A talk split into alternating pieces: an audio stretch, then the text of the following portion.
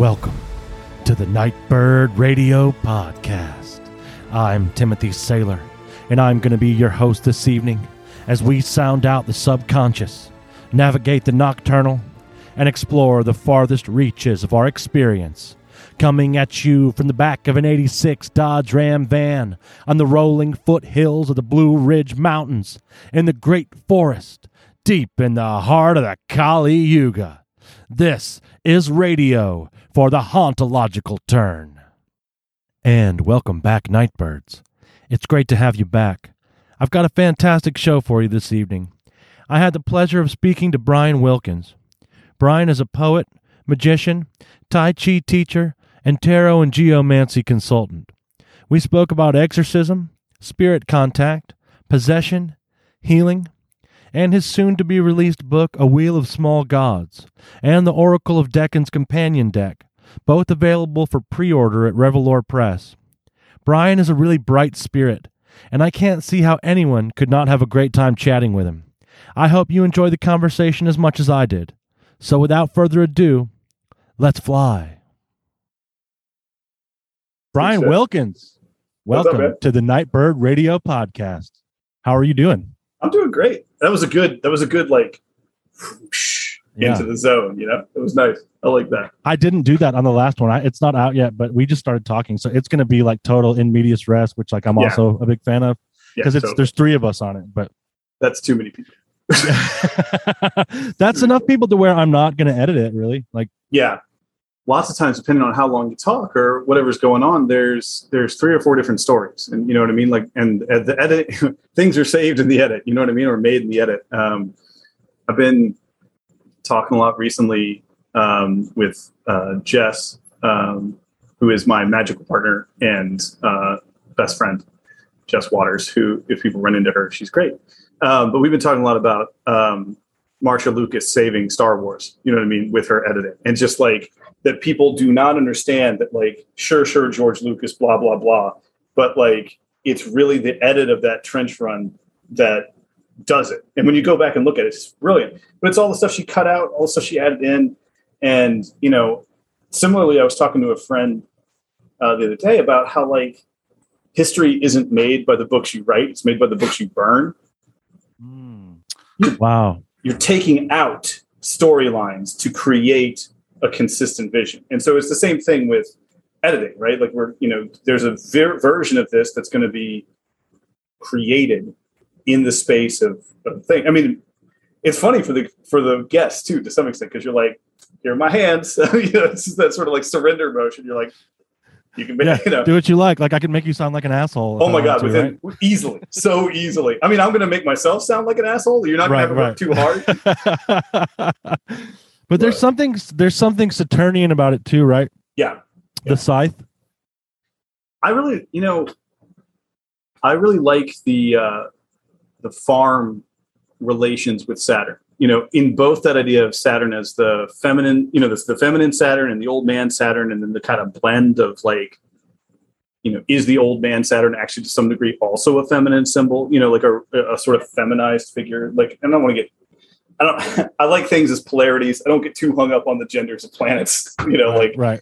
whatever the planet wants to be is fine with me. But the um, That's angels are like that too, right? It's like Yeah. you'll look it up and it's like this is okay. Well, I didn't have that experience of this angel at all. Like Yeah, I yeah, I I often think they just kind of show us what we need to what we need in order to interface.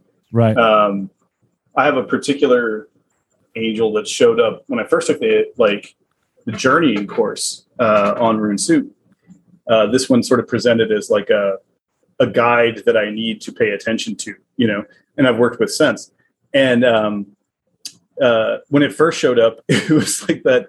It was like this. It was like a Pink Floyd cover. It was a, a, a black pyramid with rainbows running through it, and I was like, I thank you. This seems good. Can we? yeah. How do I? How do I talk to you, Black Pyramid? You know what I mean? Like I don't. I don't really know where this is going. And then it took a, a form that was much more, uh, in that case, androgynous, which ended up cluing me into a whole bunch of other stuff too. But it was, um, but yeah, it was. It was only when it realized that like I wasn't grokking whatever Black Pyramid language was, that it was like, oh, okay, well, we'll do this. Yeah, let me get like into a more human it's that it's that grimoire like please show up in fair and pleasing you know shape right and also like in a it, it, it kind of is in a language i can understand right like we Right. say that like literally so it's not just like these barbarous words or something which is cool too but yeah, yeah. like you know um, I you know I think about that for them too, like trying to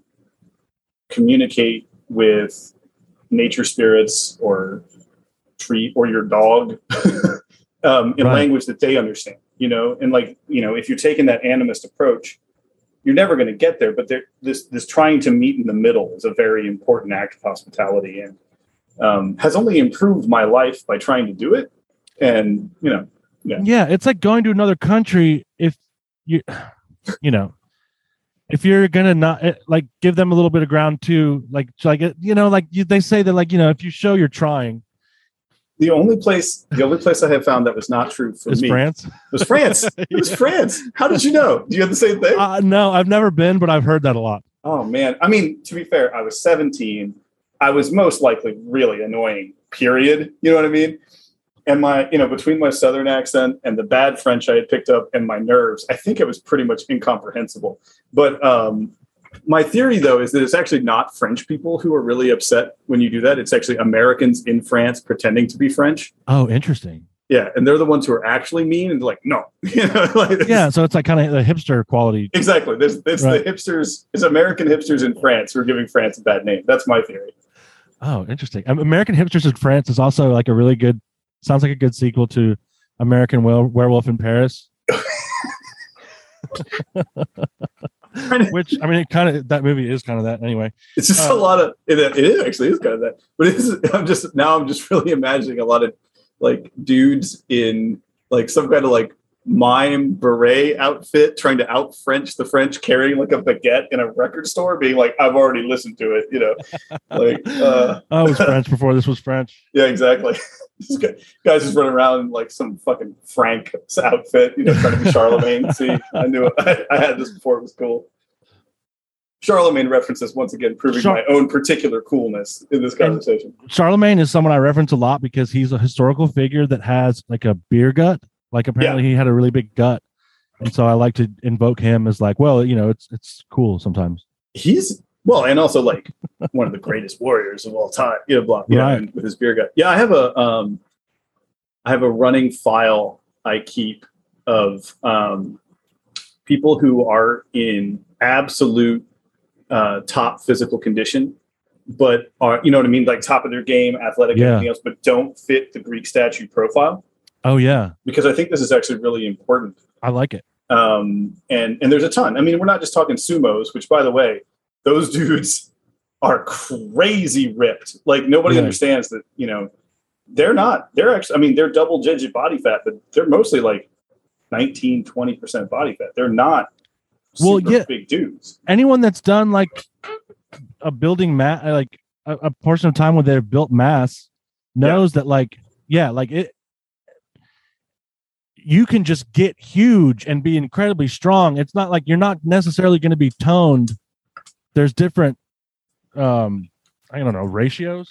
Yeah, but like you know, this whole like idea that you know, I mean, honestly, if if you want to look at like an absolute, this is again some martial arts nerdery, but if you want to look at some absolute monsters in a hand to hand combat situation, most of them in history carried weight. They look like modern heavyweights too. Like those guys Yeah. carry weight because when you get into that size, you, you need the padding to take the impact, and you also like don't care anymore.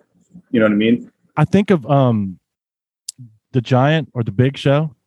Oh yeah. If you're into wrestling at all, I don't know. I was. Like so wrestling was one of the things i was not allowed to watch as a kid oh, so did you ever come to a point where you were like rebelled and watched wrestling? um it like two years ago Uh, yeah, you. no but i've gone back stuff. like i've Yeah. gone back because it was a weird combination of like not being allowed to watch it as a kid then briefly being really fascinated with um, combat sports of various kinds then having a come to jesus moment about like concussions are bad you know what Yeah, i mean right. like and and some of them are better than others but um so i had that whole like not allowed to watch it well it isn't real and then uh just recently went back and was like oh my god the amount of stuff they're doing to not kill each other Yeah. while they're doing this is Well, is some of the highest athleticism I've ever yeah, seen. it's a really performative, like almost a Yeah. it's a choreographed dance, right?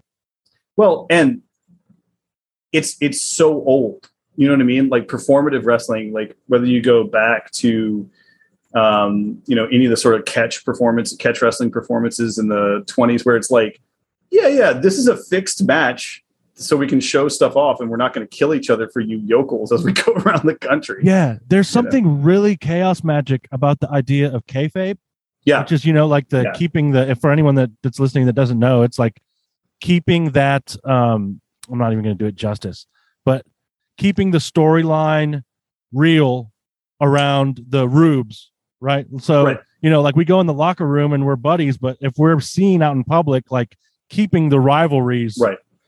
I, there's something about that that's really what's keeping the theater going. I mean, Yeah. you know, yeah, it's it's weird to we never expect actors to do this, right? We never expect the guy playing Macbeth to be total buds with everybody else at the end of the. You know, we, we're never mad that Yeah. that's true. You know, we're never like, right. oh my god, Patrick Stewart is actually friends with Ian McKellen. Oh, you know, like, um, but with wrestlers and stuff, we we we do expect this personality to maintain. And so it's a very strange form of theater because of that, but it's also, particularly if you're like 10, crazy powerful. Um, I didn't, I did not get to see um, some of the masked wrestling stuff down in Mexico when I was there last time, but I really wanted to. And yeah, I would love to see that. I, I never have myself. I've seen local stuff like around here, uh, Right. in kind of you know like the country, rural. They, they do it all over. Atlanta's actually a really big like luchadors. center for well, not luchadors, but just for wrestling in general. Oh, you that's know, true. because, Yeah, yeah. yeah. Turner was big in that, and Get those belt buckles going, man. Oh my God, Yeah. he's in the turnbuckle. so is- yeah. uh, you had mentioned a story that you wanted to share, and Oh. I'm really interested to hear it. I'll, well, I'll set it up a little bit. Um, yeah, so I was talking to I was talking to to Jess a little bit about coming on the show, and she's like, "What kind of a through line are you going to kind of pull for talking about magic? Because like, there's so you know, it's funny in the first couple shows you had out there, you were talking about like people telling real magic stories and people just like doing it. And at this point in my life, it's hard to tell what isn't a real magic story. Like, I mean, it really, I've kind of gone yeah, kind of gone all the way in. You know what I mean? And I so, um, and and I think it's important to talk about it. But like, there's a lot. Um, but one of the things she was talking about is that I, I have a tendency, and have since I was a kid, to get involved in sort of exorcist banishing type situations. Like that's just you know that seems to be what comes to me. And actually, uh, for a little while there, this is more contemporary, and we'll go back in time for the story yeah. but for a little while there, I was working with uh, the, Uni- the Unitarian Universalist Church as like a youth minister kind of thing, and um, my the pre- pastor at the church when I was leaving uh, offered to let me use her stole when I gave my like going away thing, right, S- uh, sermon. I was like, "Oh, you can't you can't give me a stole like that. I'm just going to use it for exorcisms." And she was like, she was like, "I don't think Unitarian Universalism has a theology that allows for exorcism. And I was like, well, that's stupid because it doesn't necessarily mean a spirit is evil if it's in the wrong place. You know what I mean? right. If there's a tiger in your house, you want it out. It doesn't, the tiger isn't evil, but it doesn't belong in your house. Yeah. There's not a hard there's no hard feelings to it almost like if you're doing it right. Yeah, go yeah, yeah. Well, I don't know. I always have a little bit of hard feelings.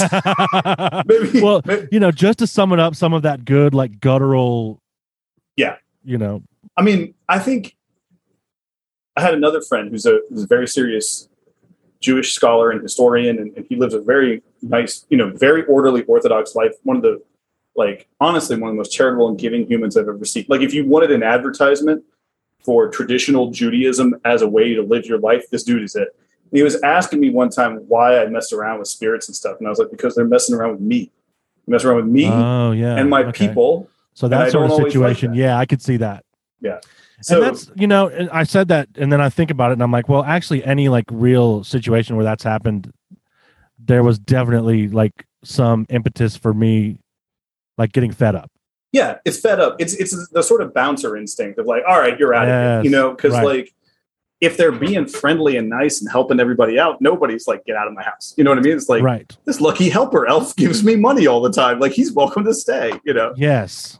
Yeah. So uh, the story we were talking about is uh, kind of an example of this happened to me my sophomore year of college, and I uh, was in a really interesting relationship with this woman, and she was as close to a all the time full on clairvoyant as I've ever come across. Like she would see visions that came true constantly, and like, and you know, uh, I'm not trying to out her about anything about this at all. You know, I won't use her name or anything because she actually, weirdly enough, now, or at least last we caught up, she works as a strategist for the Republican Party, which is a wild thing to me that I know she's over there just like clairvoyantly doing stuff for the Republican Party. Oh yeah. Wow. Yeah, but she was also really religious, and but she saw stuff like one time she saw this um, priest in her Anglican community, like in the middle of the service, a golden rope descended from heaven, circled his throat, and hung him. And Whoa. and she was like, you know, she's like panicked and terrified and everything. It turned out that guy actually had a whole bunch of like child abuse stuff, and like she she was seeing, she was being given the message that this guy was evil and justice was coming, right? So dating her was fun as a magician because she'd be like, "Do you see that over there?" And I was like, "No, because I can't. I can't see anything. I'm not. I'm not gifted that way." Um, but like I, I mentioned the Republican strategist thing because I want people to understand, like she is a, except for this, an incredibly buttoned up, normal, you know, business like human. If you met her at a bar, you'd be like, "That's that's an executive woman. That's it," you know. And then she'd probably be able to tell you what sins you committed in your past, which is no fun. Um, so one night I'm just hanging out and uh, she called me up just absolutely panicked, just like, you know, you can hear the real terror in the voice. And she's like, There's something in my house, can't get rid of it. Can you come over and help me? And my instinct is like, Yep, okay. Like, I'm, I'm to go get rid of this thing Yeah. Hell yeah. Let's roll. and so came over there and the so i don't there are circumstances where i have seen things but for the most part i don't see in a physical sight sense i get a vibe i will have i've since learned that like certain flashes in my imagination are a useful tool to kind of like see what's going on um, Yeah, but at this point too. i'm really stupid and 20 and like i don't get to any of this stuff so um, she's like, it's right over there in the corner. And I could not see it, but I could feel the room was wrong. And there was something coming from that corner that was wrong. And she is like against the wall, trying to hide in a corner, te- like end of Blair Witch terrified. And so I start asking her to describe what she sees because I'm trying to get a sense of like what's going on. And what she describes is a classical fairy. It's it's the puka. She describes a puka in the house, and I, I was like, I don't.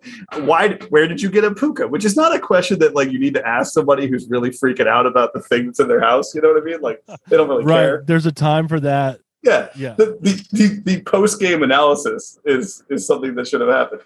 Um, but like I said, she was really she was really Anglican, and um, so she had a book of common prayer around, and so I was like, well, okay, I'm going to do this. So I, I grab the book of common prayer. I tell her she, everything's cool, and I go over to the corner where the spirit is, and like as you advance closer, everything feels like it's vibrating. Like shit is bad, but I also like the puka description kind of calmed it down for me a little bit because I was like, this guy is just fucking around. Like he's not, he's most likely not here to possess her or any of that kind of stuff. You know, he's messing with it. A trickster kind of energy, right? Yeah, right. It's not. We're not going full Linda Blair. We're you know like it's, this is this is something that needs a banishing basically. So I tell him I was like, hey, Irish folklore. I know that like church bells and stuff is not y'all's favorite thing. I am going to go through the Psalms, all of them, until you leave, and I'm not stopping. So if you don't like that, it's time to go. And I start going through and just reading the reading the Psalter, just going through the whole thing. It's like someone, you know, and just go down the list.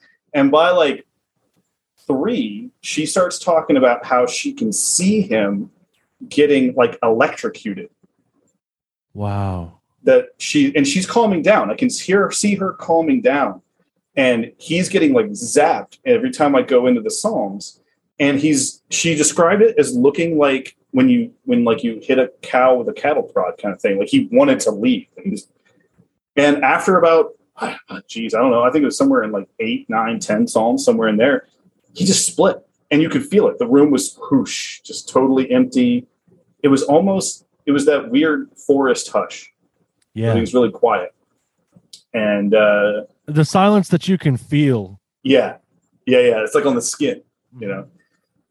And so I was like, okay. Um, and I sat down and I like put her on the couch and was just, you know, doing a little bit of like, how you doing? Let's get you calmed down. Let's get you, you know, cold cloth, kind of chill out kind of stuff. And she was really, I mean, she was ex- grateful and excited this thing wasn't in her house anymore. And she asked me a question that I had to that moment not considered. She's like, how do you, how did you know you could do that? And I was like, oh, you're, you're now actually making me wonder. Like I had, to that point, I had not considered that this was not a complete, completely within my authority to do to command, everything else. And um, it was not the first time I'd done it, so there was that. But it, but it was the the answer was just like, well, that's what we're supposed to do. Yeah, I think that's a very human gift. I think there is something about you know it's that sort of like less than God, higher than the angels power of naming this weird interface we have, the sort of amphibian quality, right? Where we're in in dream or spirit and also here. Yeah, I like that. Yeah. So um yeah. So uh we did a little while longer than that, which was nice. I was glad the relationship survived because I wasn't sure that was actually going to happen either, you know. Right, yeah, yeah. Uh, but we didn't talk about it a lot after that. I mean, we basically it was another case where this was so much a part of her life that it was also normal for her, right? Like this was an extreme thing where something came in her house that she didn't like. But again, it was as if she had asked me to come and take a dog out of her house that got in there that she didn't know. It wasn't right. It wasn't earth shattering for her. It was just, you know, she already lived in a magical universe full time. Um, and so was it earth shattering for you? No, you said it wasn't your first time, too. No, no, not my first time. So you um, want to go into that a little at all? Yeah. So, uh, what I will say this: it was probably the first time I got out like book and candle, kind of like you know, yeah, yeah, yeah, hell yeah, did it high churchy. Um, but it was not my first encounter with a weird spirit that I told to fuck off. Um, there are there are little moments it's funny. I don't know if you've had this problem looking back on magical history, but like this is why keeping that magical journal is a real serious thing. Because after a little while, you're like, oh shit, I know I did a thing when I was six, you know? Yeah. So there's so much that comes and it still is happening because I'm still pretty new. Like I think I mentioned this in our conversation with Lindsay. I've been doing this for maybe like, well, I say I've been doing this for like three years, but really like I've been doing my whole life in it's, some form or fashion, right? That's the thing is that and it there's really more is. that comes up the more I look, and it's not like these memories are popping out of nowhere, but it's more they're being put in a different context. Different context, and it's also that same thing. Like if if you if I'm not having a conversation with you about you know fights I got into when I was 16, I'm not thinking about it all the time. You know what I mean? It's just yeah, it's there. It just got to get dredged up. Um, one of the one of the most amazing things I ever got to do. This so my I always did magic stuff. I always did weird, and we can go back to some of that. But like the period from 18 to 20 was really when stuff like full on kicked on for me. Um, and I had a couple key experiences that time period where it's kind of like you, I got a kind of an not like initiation into a tradition, but like had a near death experience, had had some weird travel, got exposed to some stuff that kind of turned on. Definitely an, an, initiation, a spirit initiation, right? Like, yeah, there's, yeah, I think that's totally a thing that, and I think that the lack of that in our society causes spirit to kick that up a little bit more. You know what I mean? And we can yes. go into that, but continue your story. No, no, I think I think you're totally right. By the way, and I think you know if we were giving every 16 year old a heroic dose of mushrooms and had, sitting in ceremony with them and telling them about stuff, we wouldn't have these dramatic. It would it would be a lot smoother. You know? Yeah, because when it happens spontaneously, it's almost a little more dangerous. Like because I see my experience with drug addiction Hmm. as sort of a spontaneous one. It's like, but, and I guess, you know, it's initiation should never be quite safe because that's initiation, but it can be very dangerous. there are there are guardrails you know that Yeah. you can put on to help people or just even having support you know which i think that's that to me is the thing we lack the most is like we, we don't off i mean i think it's actually weirdly better i hope it's better right now for like 19 year olds coming into this there's at least witch talk you know what i mean yeah, for sure. Like, and right, there's at least there's that. At least, I mean, there are so many negative things you can say about the internet, but like, we wouldn't have be having this conversation. No. If it weren't like, I wouldn't know you if it weren't. well and and like 2000 like when this is happening in the 2000s like i didn't i didn't know anybody to talk to and also coming Right. from a you know christian background and trying to figure this stuff out. Those doors were closed man. Like i didn't yeah, know you can barely even ask. yeah yeah. Took me a long time to get free of that. Um so to, summer 2001 i went to bosnia to teach english um, at a at an ngo there that was working with kids who'd been affected by the war or were had been in refugee camps or whatever. And what it really was was a english became a way for them to put their traumatic experiences into a different language right? So to sort of separate it and and a way to do summer camp you know and like get kids doing stuff and it was great. And i i, I adore bosnia. I adore the balkans. I will hardly tell anybody nicest people i've ever come across you know if you if you have travel dollars go to croatia go to dubrovnik. It's beautiful you know so um and i was treated with nothing but amazing hospitality the entire time i was there um this one trip they decided to take us around to um, this franciscan monastery that was famous in some way but i got while they were explaining on the way up there i got crazy car sick like it's just these mountain pass roads and like an old Yugo, and I'm like laying down on the floor because there's ten of us in the thing, and I don't do that anyway. So I was I was like out of it. You know, I was in sort of a weird fugue state by the time we got Yeah. there. And um, there had been one side or another had done some uh, some atrocities in that town. Maybe all sides at some point or another in that particular thing. Sure. And I remember first that like the the statue of Saint Francis had been executed. Oh Right. man. They That's had heavy. yeah, it was intense, and you, it was still it was a like a copper bronze kind of statue, and it was riddled with bullet holes um, when you were there. So it was this really strange place, but it had also served as a kind of sanctuary for a lot of people on on a lot of different sides. So we're going around and we're, we're getting the history of the place and we're looking at the artwork that survived and, and all this different stuff. And I become aware that there's a guy about my age who is really fascinated by the women in our group. Like he's, you know, he's he's there's some energy being put out there that doesn't feel wholesome, you know. Yeah. And you know, it's not like there's no one here but the monks and us. Like there's other tourists and stuff running around. Um, but this guy seems strange. So I was keeping an eye on him. And um, I get talking to one of the monks about something. And I look back and this this guy has cornered one of the girls in our group and kind of kind of cut her out from the group and is doing that like hand on the wall, keeping her in place kind of thing. Oh yeah. And I was like, mm, that's not happening today. Like, I, like, no, thank you. You know. Right. Yeah. So I I just go over and ask her how she's doing and start talking to him, just kind of break that up. And she moved behind me and he didn't like that.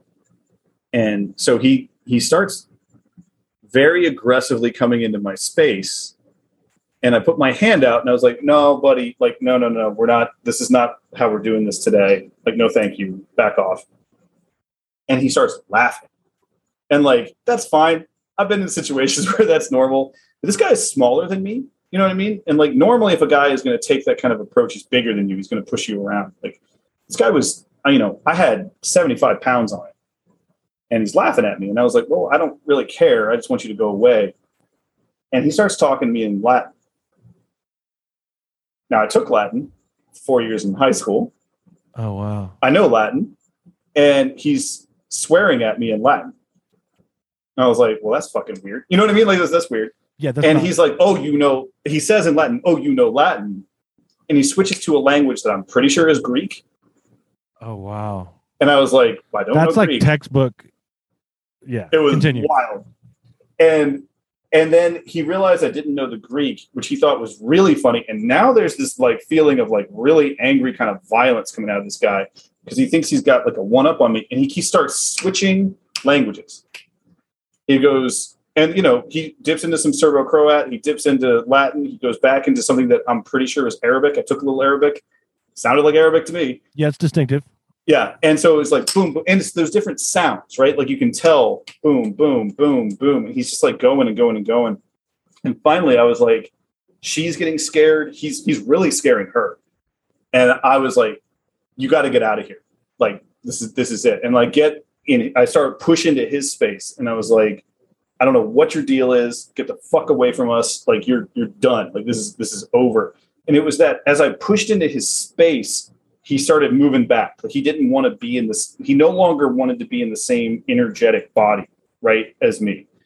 And he began moving back and moving back, and he was still laughing about it and stuff. But he he like ran off finally, and I was just kind of like, that was really weird. And the the woman I was with, she was like, what the fuck was he saying in those other languages? Like, what was that? You know? And I was like, some of that shit was Latin. Like, I don't know, you know, maybe he picked it up. I don't know what the story is. I actually ended up that same monk I'd been talking to earlier, I went back and was just like, "Hey, we had a weird thing with a guy. I don't know if you guys know that he's around." You're just trying to give him a heads up. He was bothering the girl. Yeah, right. And they they knew who he was exactly, and he told me that this guy had been a survivor of some kind of uh, an atrocity when he was really small, like when he was a when he was a kid, and that something had happened to him. No one knew what it was there was a spiritual component that the monks weren't quite sure they wanted to call possession, but there was something there that wasn't right. When I asked them about the Latin stuff, they were like, "Yeah." And I was like, "Did you guys like teach him Latin? Like, is he in Latin class around here? You guys have like a right. advanced languages program for for for weirdos, you know?" And he was like, and they're like, "No, no, that but that is a thing we have seen too." And you know, we're trying. The monk and I are also trying to negotiate English as a common language here. But what it ended up saying, he was saying was that like they kept him at the monastery to both keep people safe from whatever was in him and also keep him safe from the people in the town. And that it, yeah. you know, yeah. Wow. So, okay, I'm going to ask th- this question that that your uh, girlfriend in college asked you, and we're going to see how far back we can go. did you know? How did you know that you could do that? That one again, I did not actually think about. Yeah, you just. I, I you just had a, you had a knowing. You know, I mean, some of it is the Christian training too, though, right? Like, so you're told from birth that like Christ has anointed you to cast out demons. Yeah, totally. So and there's a, and I didn't think about this until you told this story, but it's there's a really fascinating corollary between the fact that both people being indwelt by the Holy Spirit yeah. and people being indwelt by other kinds of spirits exhibit the ability to speak in tongues. Yes. Yes. It is, it is a spirit function that yeah. is just, I mean, I think people sleep on the fact that the Holy Spirit is a spirit too yes. much. And dude, me too. And the fact that a lot of, like, I, I think I talked about this with, um, with Kurt about that I think that I've been like a lot of those experiences that I had in church, I now look back as, oh, that was possession. Yeah. And no, I think you're totally right about that. I also think that there's a lot of times where, you know, uh, I'm not sure the person they're talking to is who I would identify as the Holy Spirit, you know, the, the descending dove of love. Right. It's yeah. a spirit. Right. And you know, uh, I've been at charismatic churches, and again, uh, like there's some really there are good people with good tech inside those communities. I, I, I tend to think that overall, the way Protestant and evangelical Christianity works in the United States is bad for humans. Like I don't think it actually is good as a general project. But I have also met very sincere, loving humans who engage in that tradition. So right, in I, spite of that, yeah, yeah, I think so. And you know, and it's you know, Christianity is a part of my contemporary understanding of how magic works. It's you know, uh, there's a rosary around my neck right now. Like it's, uh, I have not I would actually argue I am closer to what Christianity was supposed to be than what this is. Yeah, totally. Yeah. At the same time, man, I walked into a charismatic church one time and that preacher was calling in something and it was not Jesus. And if you're call- right, yeah, exactly. So if you're ca- if I'm calling in something that's making me spew hate, what am I calling it? Yeah. Like, and who is that? Well, and and this one was a money message too, right? Like the, the spirit is gonna like build wealth on us. And like, you know, listen, I'm a I think wealth is something everyone should have. I, you know, but this wasn't that. This was that give me your money con. oh yeah, And this Like guy a- could also Some conjure ma- spirits. mammon type stuff. Mm-hmm. But he but he could call spirits for real, and he was using that to to fuck people up in that congregation. And you know, I think a lot of magicians are pretty snide about that and uh, Yeah. overconfident. Because if you get a guy who's who's been calling spirits into rooms and people for 20 years, They can set a room on fire, man. they can set a room on fire and they can they can mess you up too like you need to you know have your own protections be thinking about what's going on like because again there's so many magicians who i think don't think about the reality of what we're doing and or or haven't quite crossed that bridge even if they even if they're like you know and again i'm not trying to i'm not trying to be too harsh on people's traditions or or the way they're approaching it but like if you come in and so far your experience is my tarot readings are kind of good and you think that's and, and my sigils kind of work out from time to time like that's all great but don't presume that somebody else the spirit stuff isn't good is it doesn't have a possibility of messing you up because it does you know? And not only that, but I think that the the better I get at it, the more I'm becoming open to that because I'm I'm putting out a bigger vibe like or you know for lack of a better word like it's like a beacon on my head like you know like um gordon white talks about like you know you get noticed. Yeah. Yeah, you do. Yeah. and like the things that no- notice me like a good and bad is is whatever but that some things eat other things. Yeah that's true. That is uh you know that's the i could tell the story here. You know you know that's the origin of my nickname on the forum right?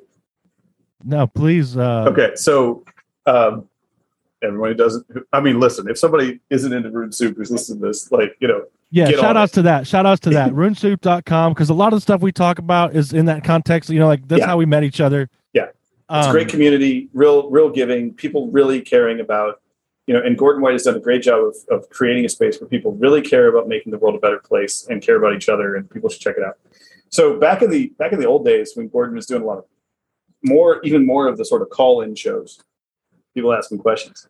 Um, I had a really intense um, dream experience where I I met an Egyptian god, and like by met I mean I had a lucid dream in which it showed me things I could not did not know otherwise that I then checked and found out were true, and it was this really interesting experience because it it showed up and it was that beacon thing you're talking about where apparently I had just kind of turned on the beacon and it was just coming by to see what's up and it liked some of the responses I gave it in the dream, so it returned some knowledge to me, basically that was useful to me, um, and a couple passes into certain spirit stuff.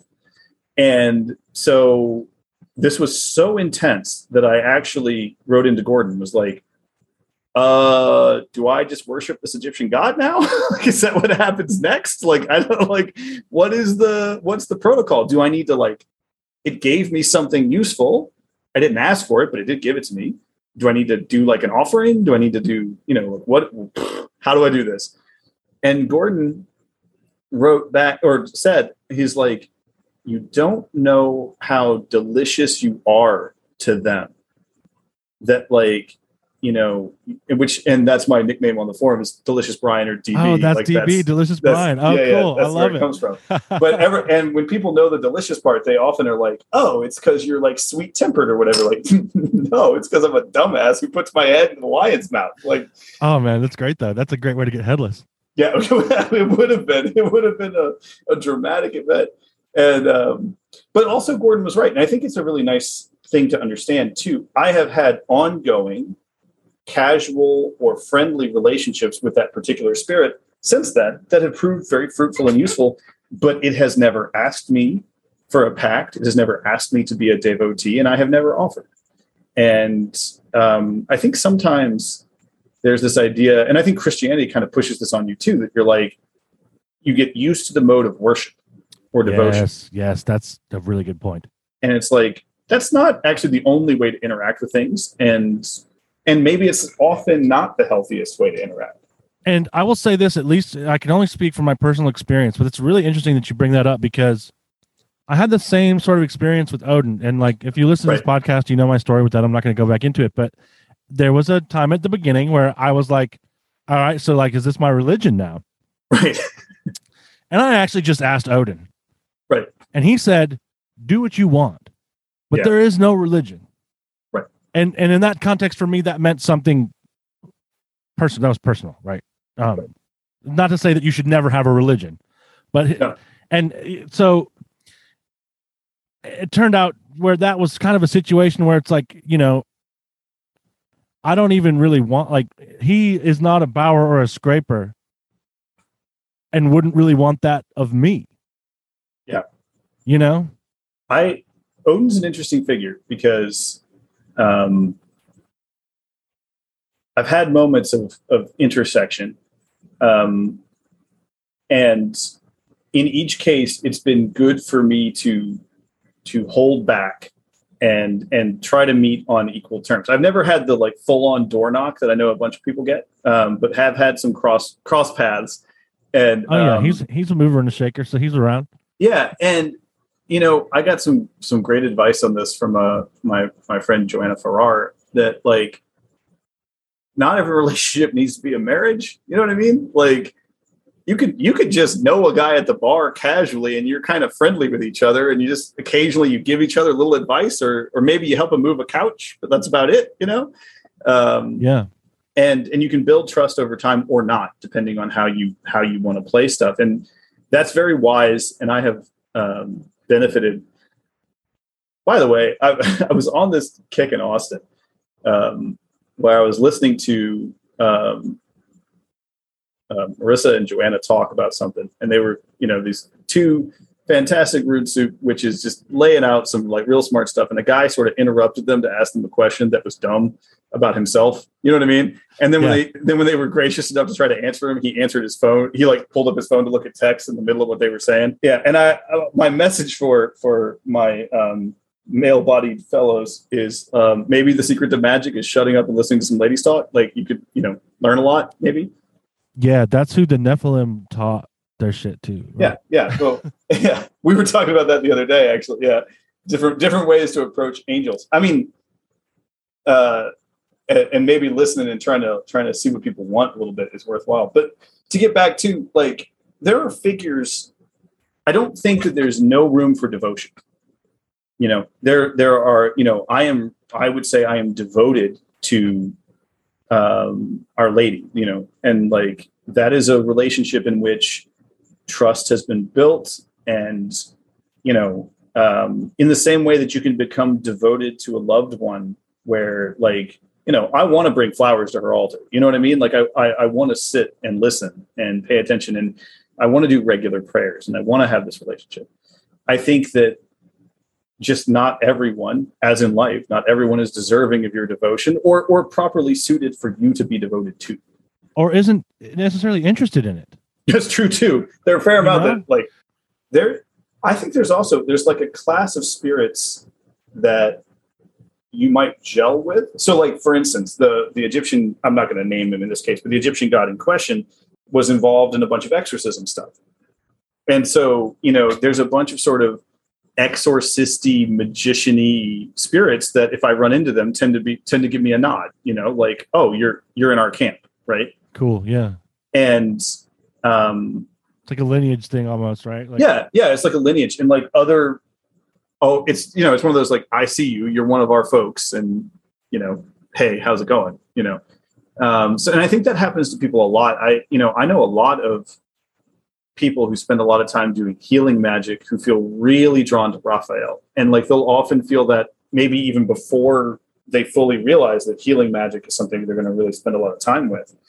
And, you know, it's that thing of like, time is weird for spirits, time is weird for us, the realm is weird. Like, how long, you know, um, you know, how long was Saint Cyprian a part of my life before I formally met Saint Cyprian? Like, I, I don't know. Yeah, that's a cool question to consider.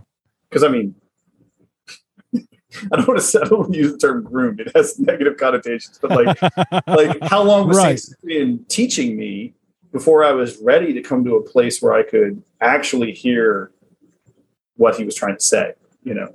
Yeah.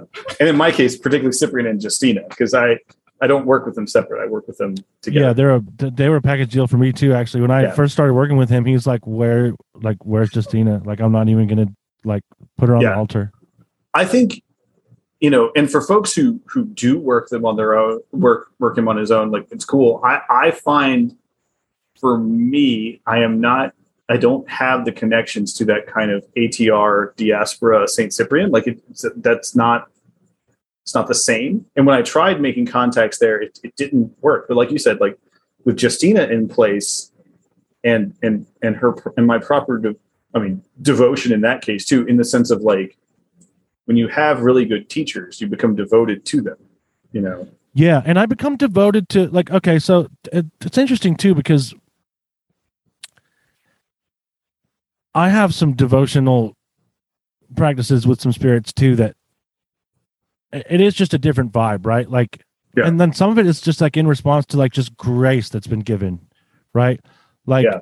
I talked about this on like one of the first episodes where I told my story, right? But like um Sophia or the Yeah. Barbelo Aeon for uh, it's a Gnostic concept, right? If anyone isn't familiar, but when I was at rock bottom, I called out to Sophia. Yeah. And I became sober. Yeah, Right. man. Okay, so I am involved in the recovery community here and like there are people that die left and right. Yeah. And so I understand that like that grace that I was given is so precious Yeah. and so amazing and I'm like I don't even like why, you know, like the rest the, my life is now like becoming worthy of it, right? Yeah. And so that has birthed like this devotional practice that when I pray to to to Sophia or to Barbelo or you know, it's the father, the mother, and the child really all in one Right. combo. Um I just just like sing to her. You know, Yeah. like I just just I can only just reflect the light that I've been given. it's that's really beautiful. It's really beautiful, and and the way you talk about it too, there the the father mother child combination that that emanation that is that is so full in that way um, is a beautiful uh, spirit to encounter. And you know, this is why I, you know, I know that some people have a harder time with some of the Jesus stuff too. But I'm like, if you have experienced the thing you're talking about, that real grace through the presence, the or teaching of Christ, like of course you're going to have that same response. You know what I mean? And I think I think Christ is one of the grace giving spirits. And you know, for me, um, Mary formed that same position at a time that was very tough in my life. Was going through a divorce and you know all kinds of tough stuff, and really trying.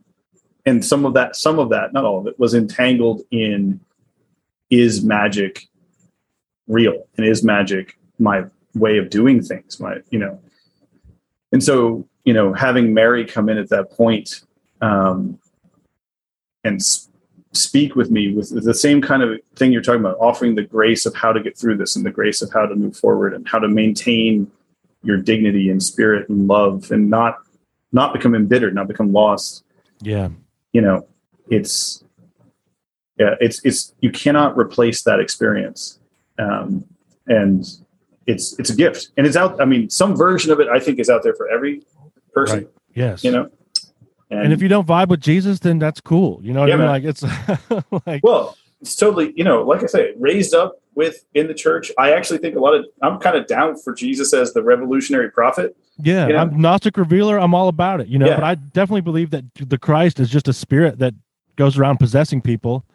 i do too You that know, sort of adoptionist idea is makes way more sense to me and um you know it's the, the, jesus of nazareth not the last adopted person by the christ spirit you know right, and not Yeah. the first. no not the first not the last and and thankfully that's great you know but Yeah. it's interesting that spirit doesn't speak to me in terms of grace in the same way that mary does and and, and our not, lady for actually me is, not at all. Go ahead. yeah i was to say our lady for me is much closer to sophia there's a lot of crossover there Oh, they're yeah, they're de- yeah, they're Yeah. tight. it's hard it's hard to distinguish you know i was i was coming across something when i was writing um i was writing about gabriel a poem about gabriel for the book and i came across this thing that was um oh boy it's a it's a word in turkish that i'm gonna get really long, wrong. It's like gola baliki uh, toll but it's anyway it's this i will explain it. It's abraham's pool is the translation. It's this place um, now in turkey where there's a temple that's been there forever. And it's a reflecting pool that is full of sacred fish and the symbol of the goddess who runs it is the dove. And it reflects the stars so that the fish appear to be swimming through the stars at night. Oh wow, that's beautiful. it's beautiful. And i had this image that like this is what gabriel was bringing. And you know like why are why is the cup and the dove and the fish all these christian symbols? And they're also the symbols of Atargatis the, the spirit in question here right? The who's the sort of astarte relative. Um you know it's because it speaks to something older and deeper that is you know of which christianity is an expression right? Right. and um, so it's it's finding the beauty in that th- that beauty there that grace that forgiveness that offering. Um, i think the problem is you know protestants forget the mother Yeah. and you can't have it without the mother i don't think it exists without her I don't think so either. And I think really bad obviously like shit can come out of that, right? yes yes i mean yes and There's- uh, yeah. There's a reason that it's the Trinity and there like the reason I like the father, the mother, and the child, it's the more of the like the Sethian Yeah. like approach to it, is because it it's like that fundamental unit of humanity. Like there's I don't know, there's something like right, Father, Son, and Holy Spirit, it has taken the female out of it. Yeah, yeah. That was one of my first Well, there's a father, and then there's a son, and then there's like this other thing. other thing man. You mean like a woman? yeah. no oh god please don't mention women yeah no the um uh, that was one of my first steps in the step to because it was sort of like heretical christian magician you know what i mean and then what's Oh, yeah. really funny now is like finding out about coptic christianity where those guys have just been doing magic for like six thousand or ethiopian christianity where like Yeah. they so cool. always did magic i was like where were you guys Yeah, right. Well, they were like chilling out, hiding, doing magic because they No, knew they were- they were- they were doing real Christianity. I was in some weird, like, you know, split off. And like, yeah, they were like they were like, where were you? yeah, exactly. And not to be harsh too, because like uh, I will say my my dad's a minister and has a very mystical and beautiful form of Christianity that that he and it, it's I actually laugh. It's it's the worst for him because I think embodying his lessons is what got me here. It's not really a rebellion so much as a continuation. oh yeah, cool. which is really frustrating for him because he's like, Yeah. wait, how did you get from this to to and worship and, and tarot cards? But like at the same time, when I was having my hard time, I went to go visit my folks. I had forgotten my rosary, and at the time, I was doing daily rosary practice to stay to stay in place to keep coherence. And so he went to the he went to the local Catholic church, picked me up a rosary. You know what I mean? Like, so he's he's always been very open and helpful in my own path, and you know, but uh, but yeah, we have fights about. he he's one of those hopefully, guys. spirit, hopefully spirited discussions though too, right? Yeah. Like, yeah, we get into it. We uh, and I think in in his case, he probably would say there's a feminine energy to the Holy Spirit. He just doesn't think about it very much. You know what I mean? Like for him, it's a very like get the people bread, build a house, you know, kind of religion. And um, yeah, yeah man. Uh, I did not expect today to talk a lot about Jesus, but you know that's how it goes. That's how it goes too. It's actually funny because again, the the episode that I just recorded on Friday that isn't out yet, it was like three of us, and there was a, somewhere a joke in there because you get three magicians of any background together, and they end up arguing about Jesus because that's Yeah. how how it ended. the nature of Jesus. you can't like. I mean, the other thing is like Jesus as a magician, and, which by the way, that's I never read that book. to me. I never read that book. Is it good? Which There's like a book, Jesus the Magician. I never. oh, I didn't read it either. Okay, good. Well, we'll I- say it's fine, and hopefully not super problematic I just have. I just have a UPG of yeah, Jesus basically being a spell that was conducted by multiple magicians over a period of time, probably, that used mythopoetic forces to like embed this archetype In a into person. in a person. Right. Yeah, Yeah. yeah, yeah. it's there is a very again chaos magicy kind of you can see it you know what i mean? You can see this as a Yeah. read. I'm not sure. I wonder sometimes if it was more of a sense of like you know i some of my stuff i wonder about mary as a priestess of this other Atargatis, whatever you want to call it faith. And um and then the idea of like someone choosing like i mean think about that for a second. Someone choosing to be the christ like volunteering in a way to say like this needs to happen i'll, I'll do it you know Right. And getting just indwelt by something. right i mean like- and and you think about that though like in That's kind of the ways- Steinerian uh, take on it too. But go yeah ahead. oh man i'm gonna be honest like i've tried to read steiner so many times He, he can be so difficult to penetrate.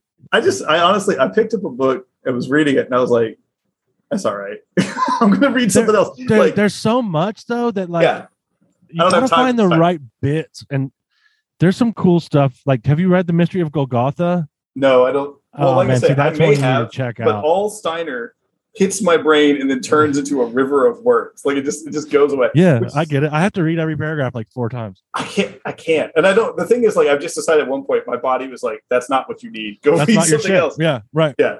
But no, but I actually I think anthroposophy has a lot of great stuff in it. And it, there's you know, it's another case of like no shade. I just don't have a The- the- bit of a everything dog in that fight. it is beautiful that everything isn't for everybody like Yes. There's not enough time. right There's not enough time. We have to we have to split this up somehow. there are certain uh, spirits that speak to us there are certain traditions that speak to us there are certain yeah, practices that speak to every person differently right like that's for sure.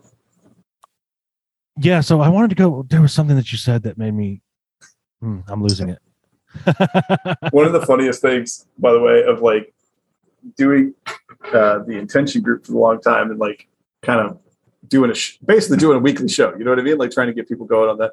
yeah Is that I half the time do not know what I'm saying. Like I, I say all kinds of shit, and then and that's why i'm here too i Yeah. don't really prepare i'm just like spirit No. will move yeah, exactly. And which I think is actually really great in its own way. But every now and again, someone will be like, "You said this thing two years ago," and I'm like, uh, "I probably did." i probably man i have certain metaphors and certain jokes that i think i repeat like over and over again like i yeah i used to get made fun of a lot when i was training people because i was a like a restaurant manager for a long time Mhm. and I would train bartenders, and Yeah. they'd be like, they would just repeat the shit to me and like that I was about to say because Oh, I had told it to them five times. I'm like, okay, you got me. Yeah. Oh my god. Yeah. No, that, that was totally me when I was teaching and stuff too. It's just like these are these are my ten stories that work. I want to make them work. So, I do. There's a question that I do want to ask: is um, man.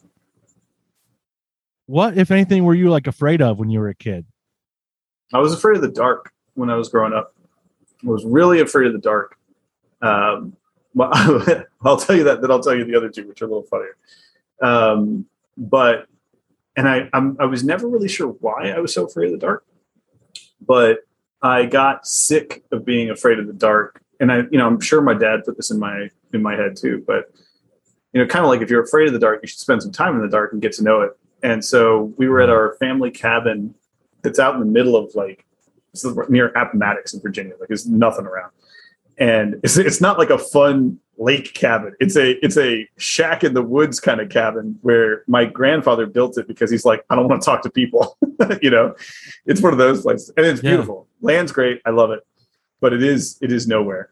And um, so I remember being like seven years old and waiting for everybody to fall asleep and going out uh, down the trail a bit where nobody was and turning off my light and sitting there in the dark until I wasn't afraid of it anymore. Right. And, you know, but dark got me for a while. Um, I was afraid of heights. I did a similar thing. I'm still not super fantastic with heights. The one that's the funniest though That's got a little bit of a natural like reasoning behind it too, right? Like, yeah, monkey. this monkey doesn't want to fall off a cliff, man. Like, I'm not into it. Um, but the one that's maybe the most magically relevant and still somewhat true is I hate slash fear like mannequins. I do not like them. the uncanny valley is Yes, real. dude. And like I love statuary, like a like a an art thing that is alive, but like a thing that is should be inspirited but isn't. Oh yeah, right, right. And okay, look, that's an interesting thing to talk about. Then, like, so the there's a level of abstraction with a statue almost. Is there? So the thing is, I think a statue is somebody trying to breathe life into a rock or or acknowledge the life that's Or in pull the the, life, pull the life out of the rock that's there, right? Because you Right. hear sculptors talk a lot about how they just removed the parts that weren't the sculpture. that weren't the image. Yep. Yeah. So it's like I wish to help this rock express what it is, you know. right. Whereas with a mannequin or uh, it, this doesn't it extends a little bit to to some dolls and stuff too, where like that's just a, a thing that's a hollow space. It's the hollow space of it. And some random ass spirit is going to jump in there, which is not great. Yeah, that's how I feel about AI. But um, Yes. yeah, right. Like you're creating a vessel, and you like you didn't like per- like intentionally summon something into that, please. I was just having a debate with a buddy of mine who is um, magically interested and occasionally inclined, but he's more in the tech kind of square type stuff. And we were just talking about how I felt like I could make a strong case that computer code was just a way to invoke a spirit into an object. And uh, he's like, I don't like that. And I was like, I don't care. I don't care if you like it. well, there's a reason that they call it a da- like those scripts daemons, like the Mhm. mailer daemon and stuff. Stuff's there. Um, Um, But yeah, no, no, the mannequin. It's also there's like an aspect of um, it's like a consumerist homunculus. the homunculus, yeah. And it's, uh, I wish I was a good enough anarchist. How do you feel about dolls? dolls are dolls it depends i don't particularly like dolls i have a i also have a somewhat infamous distaste for garden gnomes like i really don't like garden gnomes um and i uh with the mannequin i once backed into one in the store and punched it and like its head flew off and like i'm in the middle of a goddamn department store with old ladies looking at me having a mannequin fight like That's so funny because I have the opposite story. I when I was wait, a you put a kid- head back on a mannequin No, when I was a kid, I would get in trouble for feeling up the mannequins. oh yeah well Yeah. i hear you So I, hear guess you. I'm like attracted to mannequins. I don't yeah know. we It's have the like opposite that, that Seinfeld episode where of the Elaine mannequin and the guy becomes obsessed with it. Man, I saw the uh I saw that movie Mannequin when I was a kid too. Yeah. and I was like, "What that was like your horror film for you. It's a real horror film for me." Yeah. And like House of Wax was another one, the old Vincent Price one. Like I am So your relationship with mannequins remains the same. pretty much, yeah. Huh. I mean, I I I have some more self control, Yeah. but I don't like. There's No. a reason I like to ask that question, and it, the dark example that you gave is a really like a, the best example of why it interests me so much is because so often the things that I'm afraid of as a kid are what I'm really like fascinated by, and so Sure. I end up becoming having a ro- a robust relationship with the, those things. At the same time, But like the mannequin is interesting because it didn't. it didn't, but it revealed something that is important to me. I mean, like I do, like most like most of our fellow wizards, I do have my god dollies and and my saints and stuff around the house, and Yeah, those are good. It's it's almost like my brain has a real like dualist opinion about about statuary. Well, I think I think the idea that it wasn't ever intentionally inspirited is an, an interesting uh, route to or like a thread to pull on in that, right? Like it's, It's- almost an ab- an abomination is such a like a dramatic word, but like kind of Listen, man, like if, if it's late enough at night, it's a word I will use to describe this sort of situation. Yeah. Uh, like I got like just right here, I got my little Hotei fella hanging out. You know what I mean? right. And I love this dude. Like I will rub his belly and hang out with him all day long. This guy is my guy. We are friends. And meanwhile, like you put a lawn gnome in that same spot, and I'm like, I might have to break it. I might. Well, you might have a. I wonder if you have some kind of a an ancestral or past life encounter with a gnome that might be like a reason. I wonder if that. You know what's interesting is that um, I don't think this is in any way. I think this is pretty public. Like um, that, uh, Dr. Al has has. I, I did his geomancy stuff. I, I do geomancy all the time. Geomancy, Dr. Al. Cummins.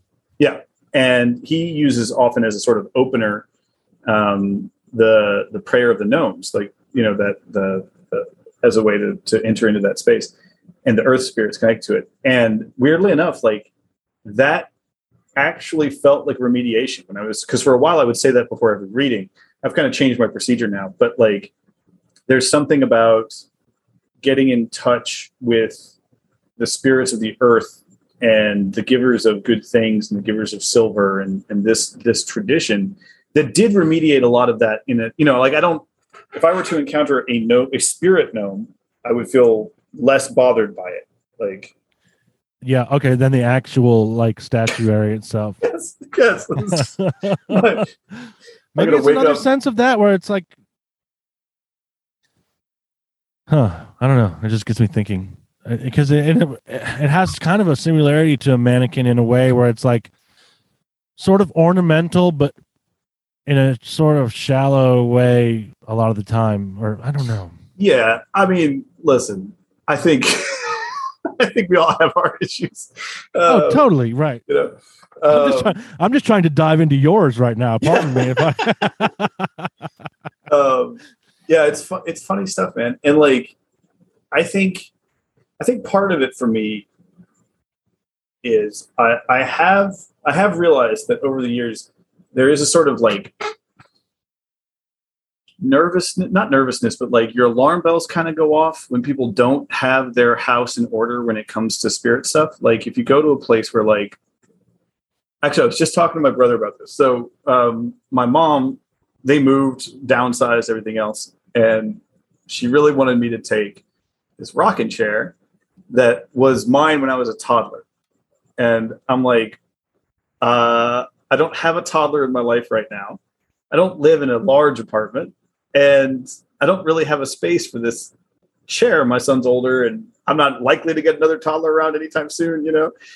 And my brother was laughing. He's like, that is maybe the world's worst vibe is you walk into what is clearly like just a just an adult dude's house and there's an empty toddler chair in the corner like yeah, that's horror movie shit. yeah exactly and uh, so we were laughing about like putting a doll in it like if you're going to do that you have to go full horror movie there has to be some kind of like terrifying 19th century doll in it Okay, that's interesting that you say that because there is like okay, I used to have this. This is kind of funny. It was a Princess Leia in the bikini sure cardboard cutout, okay which is like totally dope, right?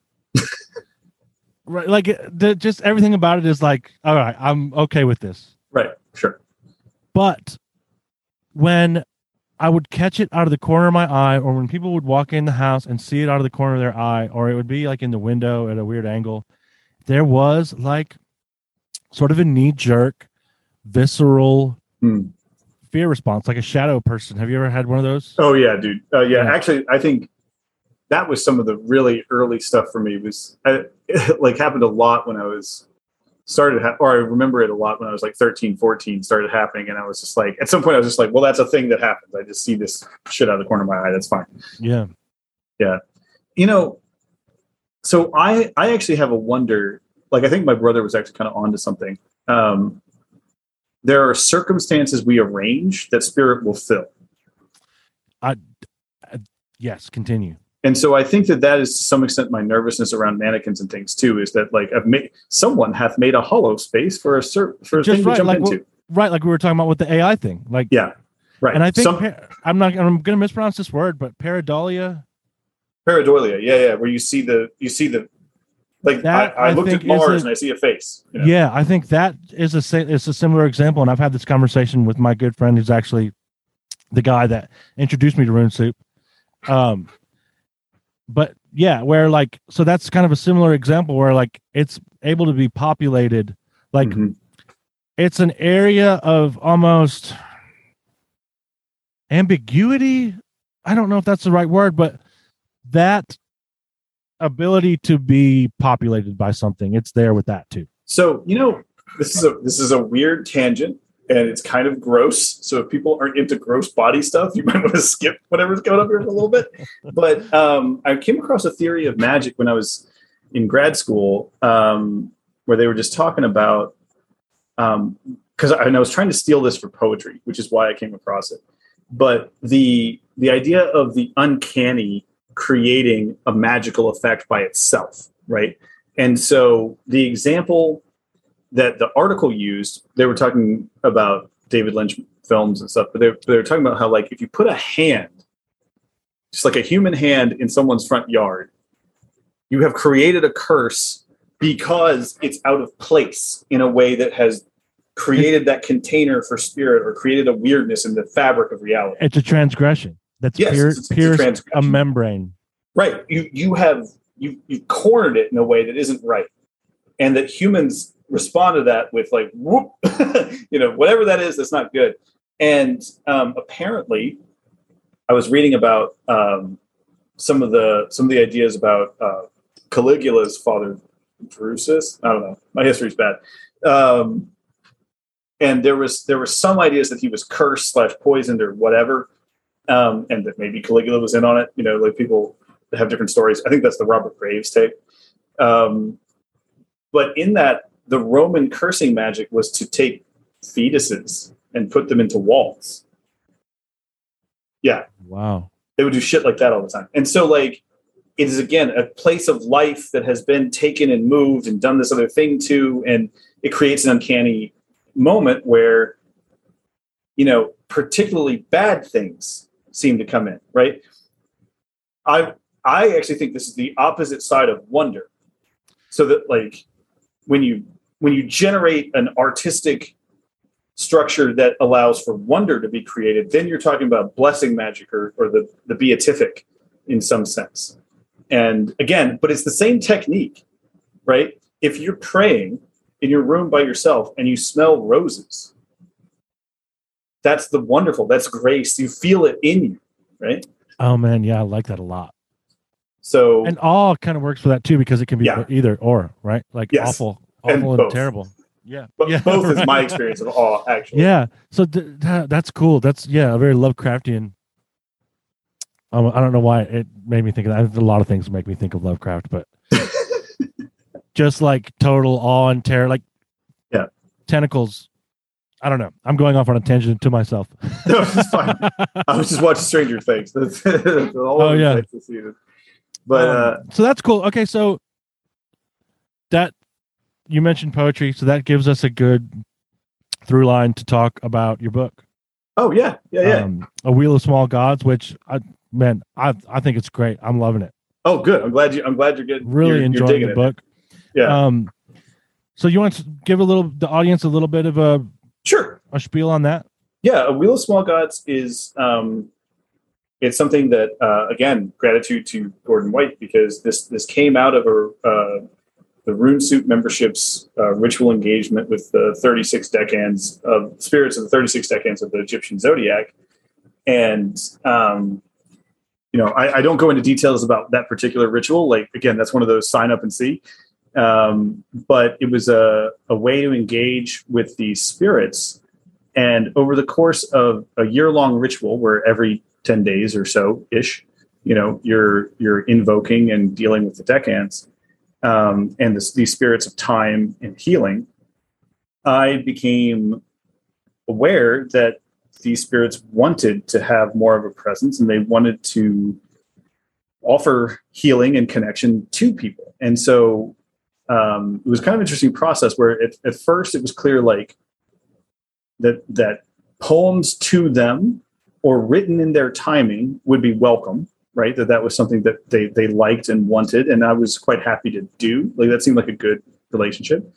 And then as i did that um, i started realizing that they could be used for for magical healing. And so i i did several operations to help people out and, and get into some of those if you like but um it they, they worked. And so um this book is an attempt to not recreate but follow the same you know again gordon ways of thinking right? And see if you can work with these spirits in a more open-ended way. So it's it's poems and images done by my friend brennan reese fantastic artist.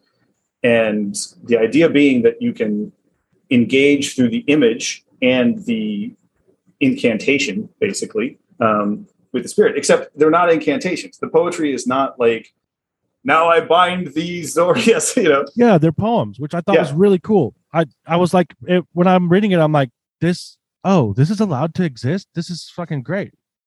that was actually that was actually one of the things that i got i got angry at poetry um, i get angry at poetry frequently Sure, And it's not- I, I understand. yeah and it's not that it's bad or something and I, I think actually there's a lot of fantastic confessional poetry and I, I have friends who write amazing contemporary verse that's just beautiful and and the human experience that's great but i think that also poetry had a place and in this i really follow the poet hd um, and i recommend people go back and read particularly robert duncan's work on hd after you read her poems. Like read her first and see what duncan is talking about about how her method works.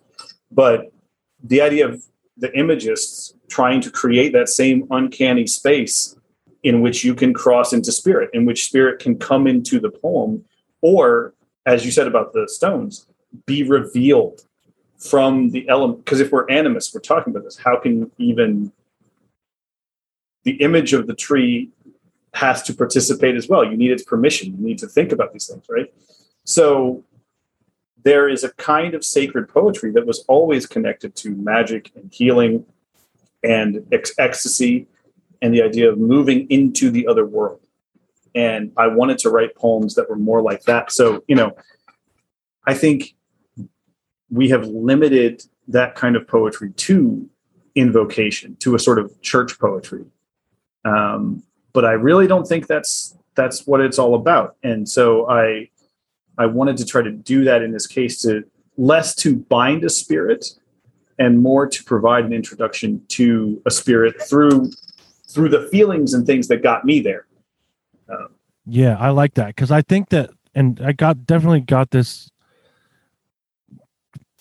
I get this from reading your poetry in the book, is that there's something about a spirit that describes this. It's almost it's going to be difficult for me to explain, but like a a quality of a moment, a place, a feeling, all kind of coming together like a crossroads, right? Yes. That a good poem does. It puts you there. Yes. But it's also right like that's the impetus that's the that's what's carrying you over into the other realm. Right. That's And- the goal is to is to create that crossroads for you to sit in and then and then to trust that the introduction is going to to come across. And then, you know, to some extent the artwork is designed to provide another kind of container and stimulus that does the same thing. Um, And the art And- I love the artwork is great. Are those uh, great. Are they woodcuts? yeah. That's Yeah. so, they're so cool. I mean, I think he did. I'll, sometimes you should talk to Brendan about it, but I think he did a, um, a sort of. He was describing the process to me of doing digital woodcuts, basically, cool. and I was like, "Oh, cool, digital. I bet that's easier." And he described the whole process to me. I was like, "Why didn't you just do it as a woodcut? That sounds the woodcut sounds easier now, dude." Like, Yeah. um, I bet it's wild. So yeah and then you know out of that we sort of realized um, the book is at Revelore Press and, and jen over there and i were talking. She's like if if this book could be could you if you could do anything with it what would you want to do? And i was like make a circle around someone with it you know like unfold it. And she's like well art books are expensive. But uh but we started talking about oracle cards, and so I really loved this that came out of this collaboration because um, originally, like using the sacred book of Hermes to Asclepius, which is the base text for a lot of what I drew on, um, you would engrave this on a stone, right? You would carry it around on a stone. And um, so rather than engraving these on emeralds, we have created digital woodcuts that you can put on a card and carry in your pocket. And it has a fragment of the poem as well. And so you can use it as a talisman to give to the person. I mean, the other thing is this was all done in talismanic timing. So, you know, the book was the, the first year was the ritual, the second year was the poems, the third year was editing, um, all done in the timing of the spirit. Brennan did all the sketches in timing of the spirit. Um, the only thing that wasn't was the final composition of the book because that would have taken us a decade if we did it that way. Right. Yeah. Um, but that was the deal with the spirits at the beginning too. It was like, if you want me to do this, I will do three years. But I, the, we finally we got to get it put together in the end. They were like, that's cool, that's fine. Yeah. Yeah, that's that's really cool. Yeah, so I would like you to go into some of those um, experiences. You know, you talk about it some in the in the introduction. Um, yeah, some of those healing rituals. The I the first one is probably the one that's like the most fun in this context because it, it sort of also talks about what is it like to talk to a spirit for me you know um, so in in the process of the ritual what I, I would do the ritual and then i would kind of sit and talk to the spirit a little bit to kind of just understand them a little better and sometimes that was just an image in my head sometimes it was like a it felt like a full-on conversation i was having with somebody else who wasn't there um, yeah totally know, which I don't do all the time. It's just on weekends for fun. The um, I think people do this more often than they think, or that they maybe yeah. than they know, and that something has kind of been stolen from them in that way. Because I think that we're like having spirit contact all the time. I do too. I think but, actually filtering it out becomes more the goal. Right. Being able to identify and. I mean, there's a lot of times where I'm like, "That's not my thought." Yeah. I don't. I don't have to own that one. That's not me. And as an artist, and as especially eh, like eh, well i say especially because i am more familiar with it but it's like this for all art i know but like especially for for poetry right a lot of the time that stuff it just pops in I, I, honestly think I, I mean i think that when you look at like hd talks about this but when you look at like the the nature poets and stuff it's it's kind of most obvious there where like the landscape is speaking to you and you try to yeah try to bring it into being. Um, anyway, continue. I didn't mean to. Yeah. Oh no, no, no problem. So I was doing this one, and um, uh, and this particular spirit shows up, and it's uh, for me. And if you look, Brennan's drawing does not look like this because Brennan's experience the spirit is different than mine. Right? We're both based on the classical text we're talking about, but at the end of the day, this is about someone's own experience. So shows up as like Oh, and I, I do want to backtrack just slightly to say, uh, if people haven't read Ramsey Dukes' How to See Fairies, they need to read it. It is my favorite book for learning how to see spirits.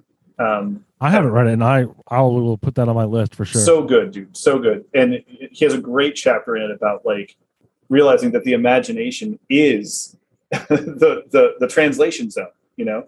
Yeah. So I'm sitting in a backyard late at night, and this spirit with the head of a weasel appears and it's pissed at me. And I'm like, fuck is that? Like, and again, it's one of those like, I don't know, maybe some people like to have angry spirits, their imagination. That's not really my vibe. I'd love it if everybody was like, You're the best, Brian.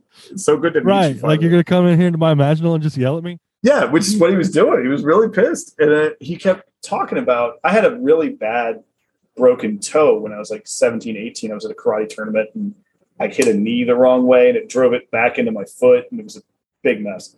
Um, also one of my favorite things ever because I, I watched a couple like super tough black belt dudes like go throw up after they saw what happened to my toe. Oh, nice. Yeah. I was like, uh, sorry guys. Um, but he kept pointing at it. He was like, he's like, why didn't you ask me to help with this? And I was like, dude, that happened when I was 18. I just met you now. You know, like I don't sorry you're pissed. he's like, why would that matter? Like, why would time matter? that stuck out to me so much when I read it. It's such a weird thing to me too. Because like, oh, okay.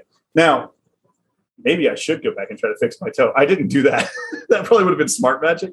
But uh, the next day, a friend of mine who is she used running for her mental health uh, calls me up just in tears and talking about how she broke her toe and she's not sure how she's going to keep herself together over the winter and like you know she's she's really upset about this and everything else and so i was like well i just talked to a bone setting spirit let me see if I, it won't you know are you cool with me giving this a shot and she was like sure whatever you know she's witchy but she's also just like anything that works man so it was like a which I like think a, is a very witchy characteristic, by the way. But go ahead. Yes, anything that works for sure.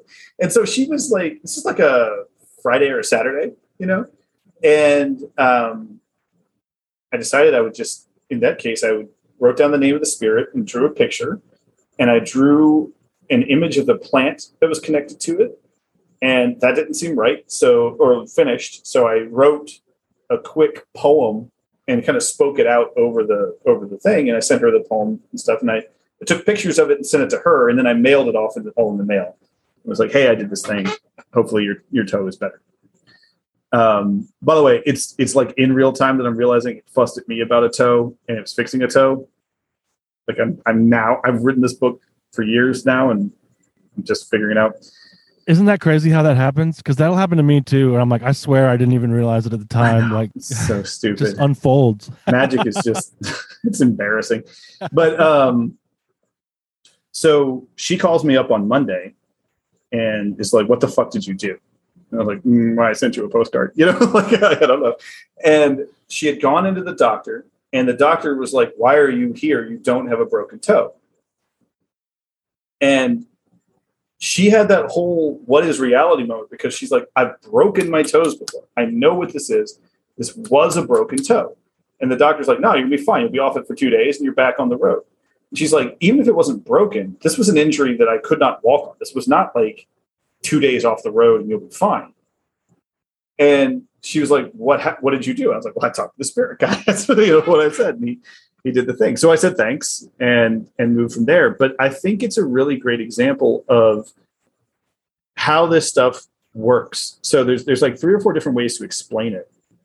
One is that an Egyptian time spirit went back in time and fixed her toe, so that it was never broken in the first place. I like that one. That makes sense to me. Yeah, that's cool.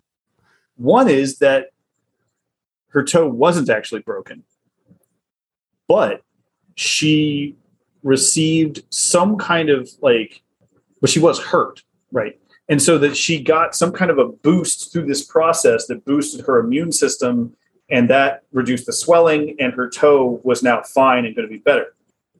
Um, which I sort of talk about in the book a little bit about how placebo is magical healing. There's no no distinction. Um, I honestly don't care which of those is correct, um, because the difference was that now her toe was fine.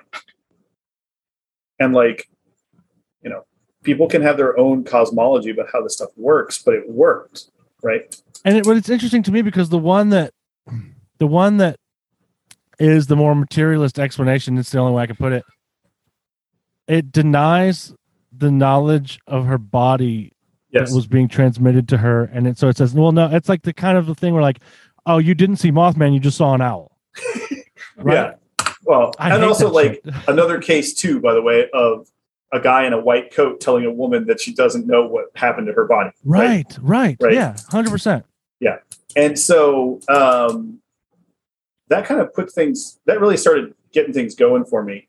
And um, you know, the way I tend to think this works, I, I mean, I think the spirit in intervention is real. I think they tend to do healing in the same way. I think this is a natural part of human healing. I think this is something that we are supposed to do all the time, and that when we don't do it, we we get negative consequences. And so let's say let's say it's even just a 20% modif like it's a plus three on your healing save. You know what I mean? Like Right, who doesn't want plus three? Like, right. You know, and there's Give me plus gr- one, even. Yeah, I know, man. Right. And there's great, there's such great research right now on placebo that, um, yeah, for anybody who who does kindly decide to check out the book, there's a long ass introduction where I go into medical research. I think it's a it's really I loved it especially in this moment because I mean I think obviously like the the way that we approach this is wrong, and we can see it all around us right now Yeah. without me having to go into too many details. Well, and I think I personally believe that the body is a spectrum between the energetic body and the physical, what we call the physical body. I don't think there's a division. And, you know, listen, I'm a Tai Chi teacher. The Tai Chi tradition I'm in says the exact same thing. It's, you know, that's 400 years of teaching where they say the same thing. You know, there's all kinds of Chinese medicine that talks about this. Like, it's, it's really an aberration for Western medicine. And it's an aberration inside Western medicine to say that this stuff doesn't matter. It's an aberration inside science, I would say too. Right? Yes. So, uh, my uh, my son's mom um, is a, uh neuroscientist, which meant that for years I had the pleasure of hanging out at bars with neuroscientists and annoying neuroscientists, which is you know Cool. like a, a real joy. If you haven't had the pleasure, it's a lot of fun. Um, but when I was doing this research, I was out and I was talk. I just actually I was just excited to share it, and I was like, "Hey, they're doing crazy stuff with placebo right now, um, including um, affecting the um, immune system." And this uh, other professor who I was talking to could was like, "No, that doesn't happen." And I was like, "Well, you can argue with me, the poet, about it, but I will happily send you the 10 papers from top scientific journals that I'm citing in this thing. That's that's on your side of the fence. It's not on my side. This is this is people doing amazing research about this. And if you know, if you want to tell me that the paper in Nature that said this isn't it, like you need to question your whole system, right? Which you should be doing because it, this is an update. That right. That is the the practice of the scientific method. it's Right, questioning your own system. And uh, believe it or not, um, she never really replied to that email. I don't think people enjoy getting 10 papers that prove them wrong all at once. Right. right. Uh, yeah. Certainly not No, but I mean, you know, we're talking about, experts, right? Like yeah, experts really and like placebo being treated seriously enough now that there there's a there's a professional doctoral organization in Germany that's really considering like the nocebo effect as malpractice. So the words a doctor says to you are a curse if said wrong. Right. So are we liable as doc? You know, it's it's a legal question. Are we Right. liable Like if you have shitty bedside manner, I would argue that that's like a huge part of being a doctor, right? It is, and and that's what and that's what they're arguing is that like if you're not doing, and frankly, if you're not doing the magical healing part of doctoring, you are not giving full care. And like, listen, man, that's not me, the crazy Tai Chi poet magician. That's that's serious doctors in Germany saying we aren't doing magical healing the right way. I'm glad that's happening. I am So too. are you hopeful about about the currents that are moving there? Like Uh, that's kind of a loaded question, but no, yeah. um, I think the, the problem there is not um, scientists and doctors getting better at this, um, or um, and by the way, um, if people don't know, a, a sort of like it's not a companion to my book in any way. That's not what I mean when I say this. But another book that really digs deep into this kind of stuff is uh, Ivy at Circle Thrice, her her cancer grimoire, um, which I believe is still uh, available for free on her site. If it isn't, it'd be worth paying for. But like, she goes into this as well that we we don't have a full on system of traditional healing in the way that the Greeks had. You know, and um, the problem is that placebo doesn't sell. And you know, until we get past a for-profit model of healthcare, I don't think this is going to, by and large, be a large part of people's experience. Yeah, I mean it's already happened, so it, it's, it even goes without saying. But there has to be some pretty catastrophic, catastrophic things go down. I feel like in order for that to come around, and like I think it's happening, but I think it's happening. It's like you can integrate something with resistance, or you can integrate something with grace, and Yeah. we are currently integrating it with resistance. I, I agree. And And, it- yeah. I, I I hope this does happen. I actually would think it would be great. And and I think there's a lot of doctors who do real healing. You know, I my family has benefited intensely from Western doctors who were doing shh. Uh that's my little dog fussing. Hey, What's come here. up? Come here, buddy. Just wants to talk. Yeah. always. Um, the uh, I think there my family has benefited intensely from Western doctors who have a open-minded and uh, positive view of how health works. So uh, you know, I don't I don't think it's either or. I think it's a yes and you know, and until they uh, but until they're doing it, I think those of us who understand this and have seen it in our lives should be doing whatever we can to help. And you know, so the book is my attempt to do that. Yeah. Very cool. I also think that there. uh, This is just based on things that I've been told by spirits. Yeah. but that there are uh, like well really hopeful thing about this is that there are healing modalities that haven't been around for a long time that are kind of like being rediscovered and coming Yeah. back into the world and i i really enjoyed looking at your book through that lens because that description you gave of the asclepion in pergamum is like that sounds like to me there that's more advanced than what we have it's it's yeah one of the things i really want to go to great lengths to um, make people aware of is is that we are still on a spectrum from from classical medicine that like those guys were literally uh, i mean my favorite story in the whole thing is galen. Come here hold on. I'm right here. You forgot where i was. He's old. He sometimes forgets where people are come on. Oh that's cool. He wants that attention. I understand. Yeah, he's he's just mad that I, he was worried I had left it. yeah. Um, the um, but it's Galen and how Galen got his uh, job as the like chief surgeon for the gladiators of Pergamum was he cut open a monkey. it was like, uh, you guys want to put the bowels back in this monkey? And everybody's like, Jesus, dude, that's not how you do job interviews, you know? And he's like, Oh, I can do it. You know, no big deal. He stitched the monkey back up. The monkey's fine. hardcore Yeah, it's it's a real proof of concept kind of theory, you know. Um, but they're doing that. They identify the different parts of the eye. They're doing um, identification of different parts of the nervous system and the brain, and you know, and then they have a whole big ethical discussion about whether vivisection is okay. And so that kind of slows things down because after a little while they're like the body is sacred. We shouldn't be cutting it up to find stuff out. But it's a it's a contemporary discussion, right? And those guys would recommend that you go to the Asclepion, so go to the temple, and you are cleansed. You're given clean clothing. You're given a consultation with a effectively a dietitian.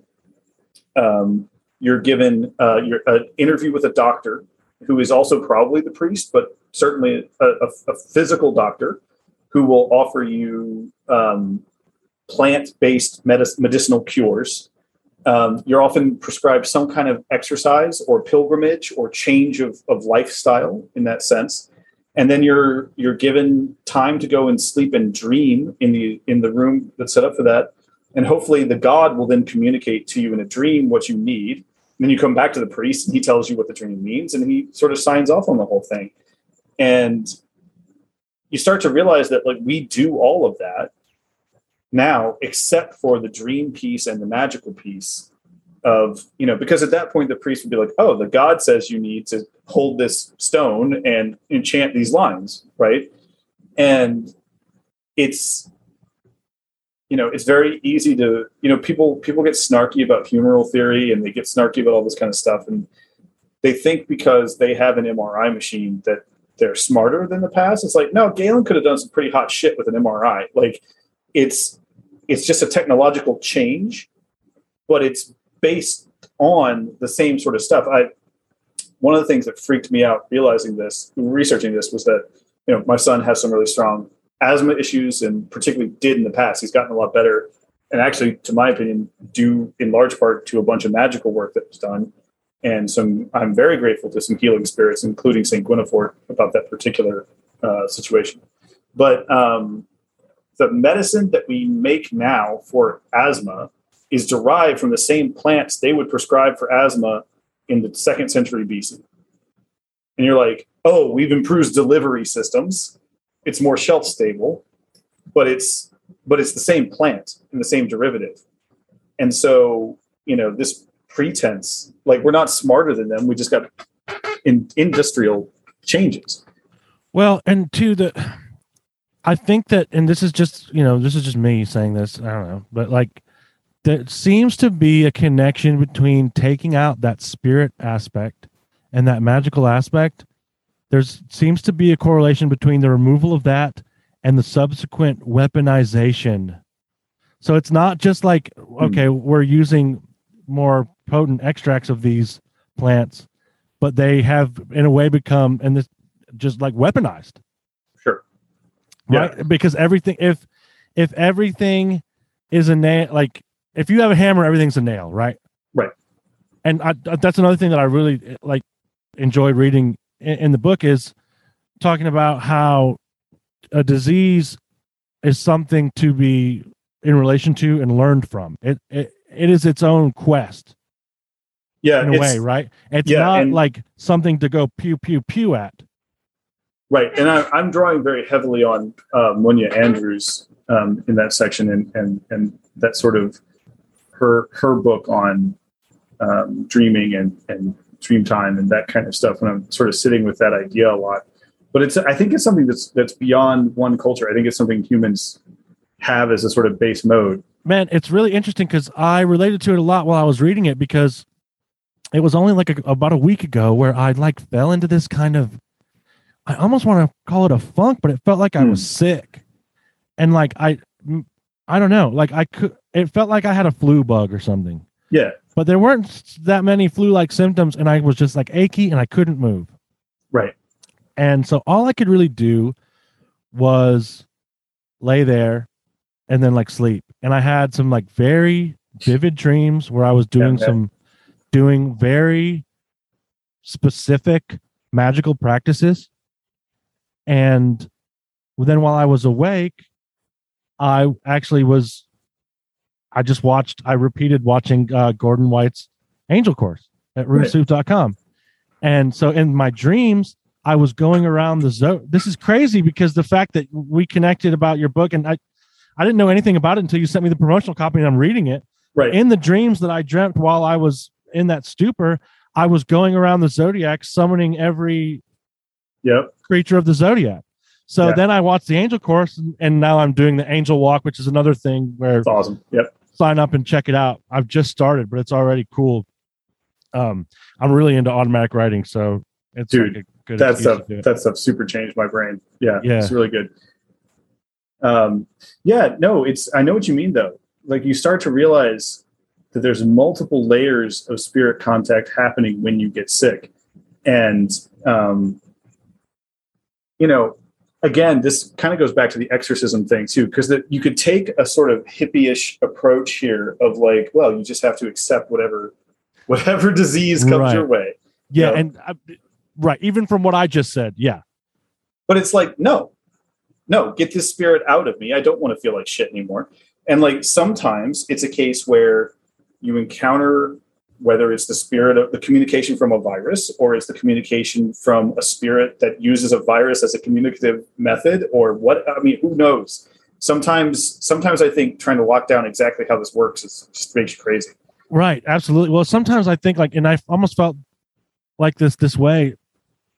So it's the timing is just really strange because I'm also working the 12 steps again, and Yeah. I just did. So I'm working on um the personal inventory portion, which is basically like you you make a list of, and the the, po- the part that I'm on is making a list of fears. It's it's an inventory of fears, and so I'm kind of I'm kind of in that headspace, and I almost felt like this was a almost like an immune reaction in response to fear, Right.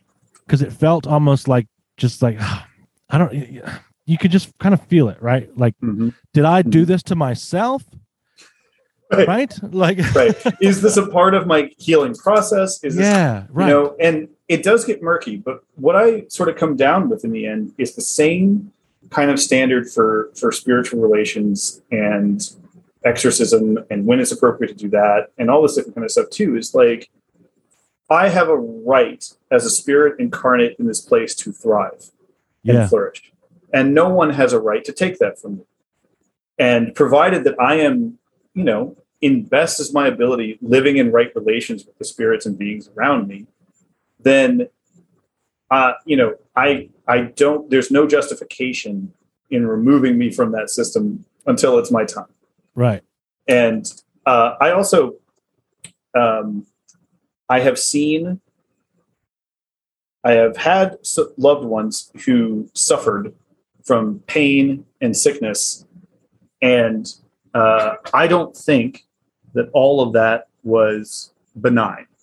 I don't, you know, and I know that some people will take the point of view that we, we learn from everything and, you know, it's what's been given to us by our fate and everything else. But I am a magician and I think that regulating what fate gives us is part of the job. And like, hell yeah, making our own fate. Exactly. And so, you know, sure, maybe there's some ancestral stuff that comes up with, I mean, Lindsay has talked about this a lot, uh, you know, ancestral stuff with autoimmune. And so, like, cool, my job to jump in and try to do the ancestral work. I, you know, awesome.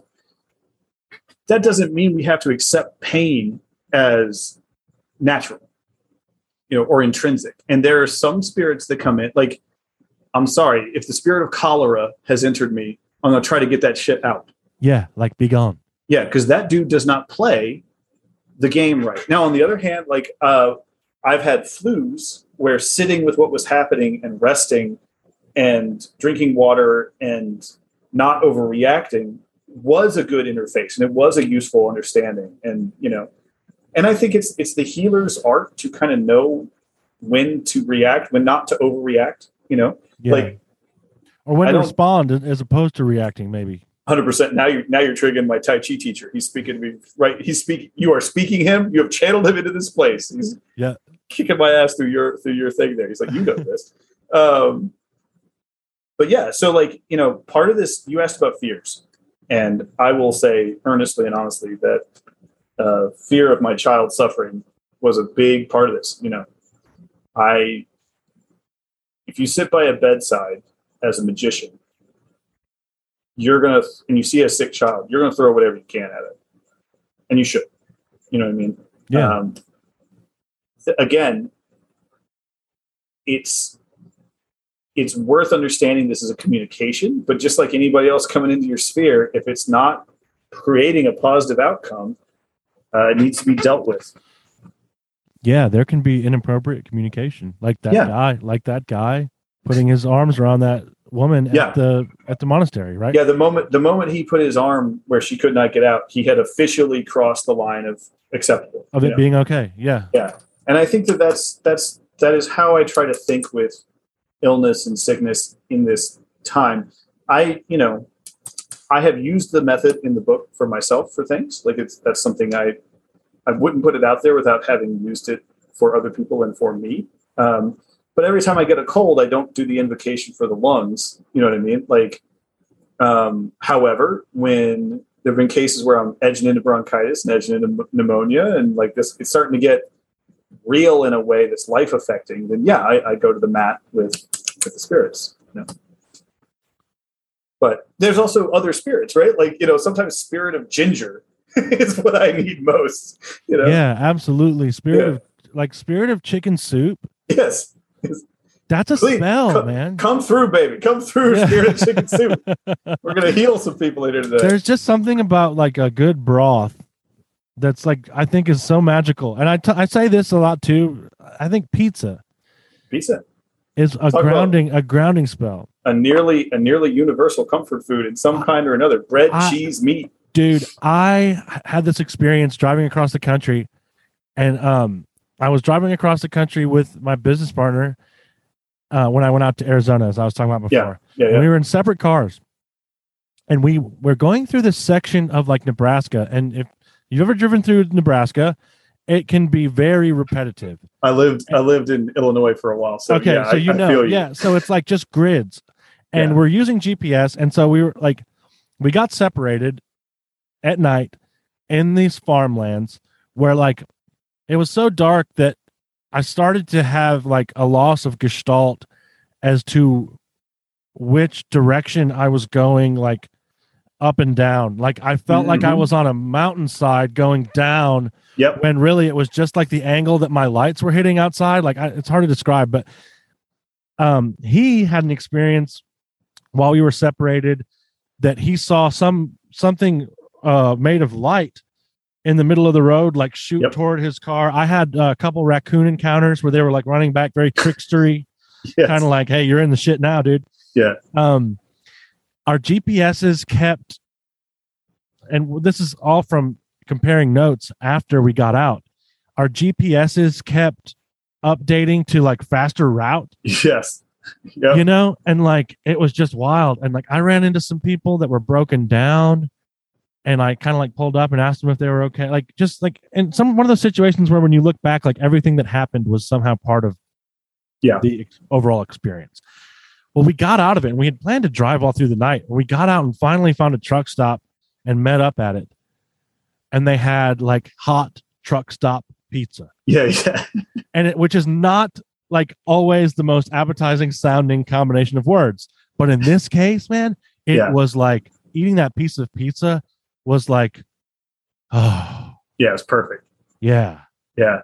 It's, I mean, I one time out in the mid, and the thing is, people who haven't driven in the Midwest maybe don't get this. You, it feels like GPS should be easier to work in the Midwest because it's fucking, you know, flat. No, it's No. weirder. I don't know It's what's up with that. yeah it doesn't I more than once ended up in the middle of a cornfield, like literally like driving down somebody's back lane, stuck Oh, in their oh, yeah. cornfield, and like, yeah and it is it is alien abduction country, like I, did, I felt like I actually asked this after we got out. I was like, "Did we get abducted by aliens, dude?" Because, Right. especially like seeing the raccoons, it made me think of like, oh, animals are screen memories, like for alien Yeah, yeah. abduction type things. Like, It's there's something. I've had similar kind of experiences too driving those roads where the the whole like people will hear you say you can't tell if you're going down a mountain or not on a flat That's road how I at felt. night. But it's Yeah. hundred percent. I've had that exact same thing where I was like, I swear I've been going uphill for an hour, and I know there's no, I know there's nothing. and right, and my your mind starts to populate the darkness Yeah, with thing. Oh man, it just it's and my my case on that is like you're entering these light trance states, and so you're you're open to seeing what is actually out there. Again, it's a Yeah. case of like the filter's gone, right? And I don't know I don't know the provenance of those spirits. I don't know if it's aliens or fairies or some other land spirit like that's unhappy. I don't know, but the Midwest is full of that stuff. For yeah. me. Well, there, there's a lot of heavy, heavy energy, right? Like, Have you have you sat in a cornfield and listened to it? No, but I It is a. I, I sat out uh, at the sort of end of the year where the corn was kind of like. Again, I side note. I love trespassing. I do not recommend it as a practice. It is Sure. a good way to get shot. Like yeah. this, I've had more guns pulled on me doing this kind of shit than I have in any city ever. But right. like, road, yeah, right. yeah don't don't necessarily do this but i i went i walked into a field sort of the end of harvest and they still had the stalks up and stuff and just hearing them it, the wind moves through and like you hear voices moving you know and i'm like i don't know how every farmer in this country is not completely insane like i don't, yeah, corn, corn spirit is a big thing too, right? For this whole Yeah. continent and just like Central America as well. yeah it's it's present and real and again I, like i'm not a i'm not born corn country person in fact i was just listening to something the other day that pointed out to me something that i feel like i should have known that the appalachian mountains go across, under the atlantic ocean and are part of the same mountain ranges in ireland and norway and you know what i mean that oh, whole Oh yeah, that whole Never thought vibe. about that. Yeah, yeah. i i had neither it felt like it's something i should have picked up at some point in my Which life Which is really interesting considering how many kind of similar to fairy yeah because dude, Appalachian feels like fairy country. Like it is fairy country It is, and there's there's the same thing like trolls. Yep. A lot of troll imagery, a lot of gnome imagery. Sorry, Brian. Uh, Kentucky, go- goblins of various yeah, descriptions. goblins, Yeah. all that kind of stuff. Oh wow, that's crazy. But what it made me realize is that for that means that for like basically a hundred thousand years, my family has lived on one side or the between those mountains and the Atlantic Ocean. Oh, that's beautiful. You know, because when I went out to the Midwest and got over those mountains, I panicked. I could not take Man. the openness. It hurt me. I I did not belong there. That makes so much sense because you know I'm from down here. Like I was Yeah. born in Michigan, but I've spent most of my life down here in the, at the foothills of the Blue Ridge Mountains. Right. And that is a that is a vibe, man. That is true. Like, Yeah. I had almost like, and and I wasn't just visiting to go skiing or something. I was moving out there, Mhm. and so there was a period in this. I relate to that so much. There was a period in this drive out there, which is the same story with us driving through those fields. Yeah. Where I had sort of a a, a terror.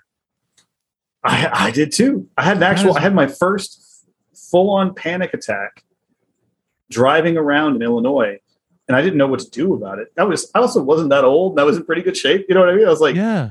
I'm not. Why is my blood pressure skyrocketing? And why am I just like I had to pull over the car, get out, everything else, and I just something about that land. We were not compatible in a way that was has was more true than any other place I've ever been.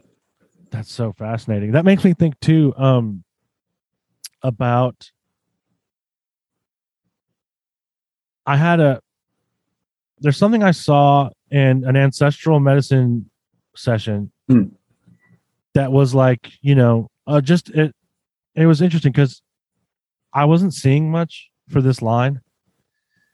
And then um the facilitator was like, you know, just kind of keep Yeah. keep keep open and, and see what you can see. And then eventually I saw like a ship crossing the ocean. And I started bawling. Like Hmm. I was crying and I could feel like that being disconnected from the land spirits that you've been like one with for Yeah. generations. I could feel that. Yeah. Uh, really just potent, It's- powerful. it's a real thing and you know i'm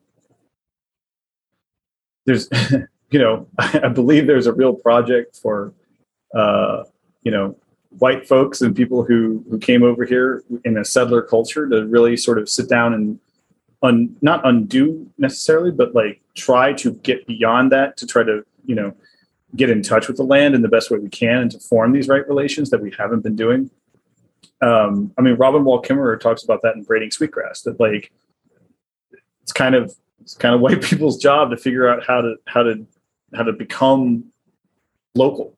You know what I mean? Like to and and just not by mimicking or or doing the same thing as the people who were here before, but you know, trying to be good neighbors. But part of that too is this acknowledgement of a real grief that we've carried with us, and you know, how many how many immigrant communities you, you see addiction and you see alcoholism in particular as and that's another thing that's actually been weaponized by empire to yes. destroy populations is like I, I don't and it's weird because it's like does that happen consciously? Well, i don't know but th- there's something about like the foul spirit of empire that has that as its mo you know what? I will actually argue it does happen consciously.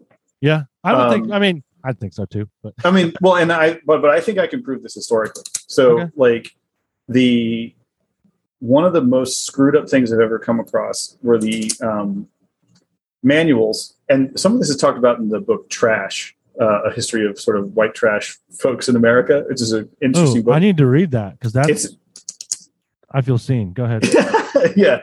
Well, it's you know she talks about I can't remember the author's name at the moment. Apologies, but she talks about how literally the rich people in England were like, okay, so the first group we're going to send over, they're going to die and be compost for the like they're literally garbage we're going to throw in the ground. yeah just throw You them at the wall and see what Right. sticks Exactly.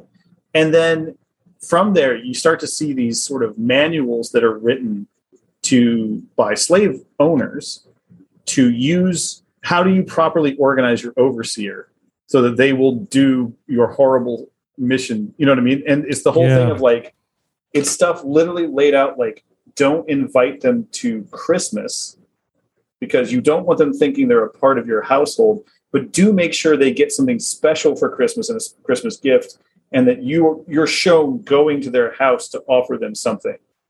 And This thing, it's a literal manual for how to divide races and how to set stuff up and everything else.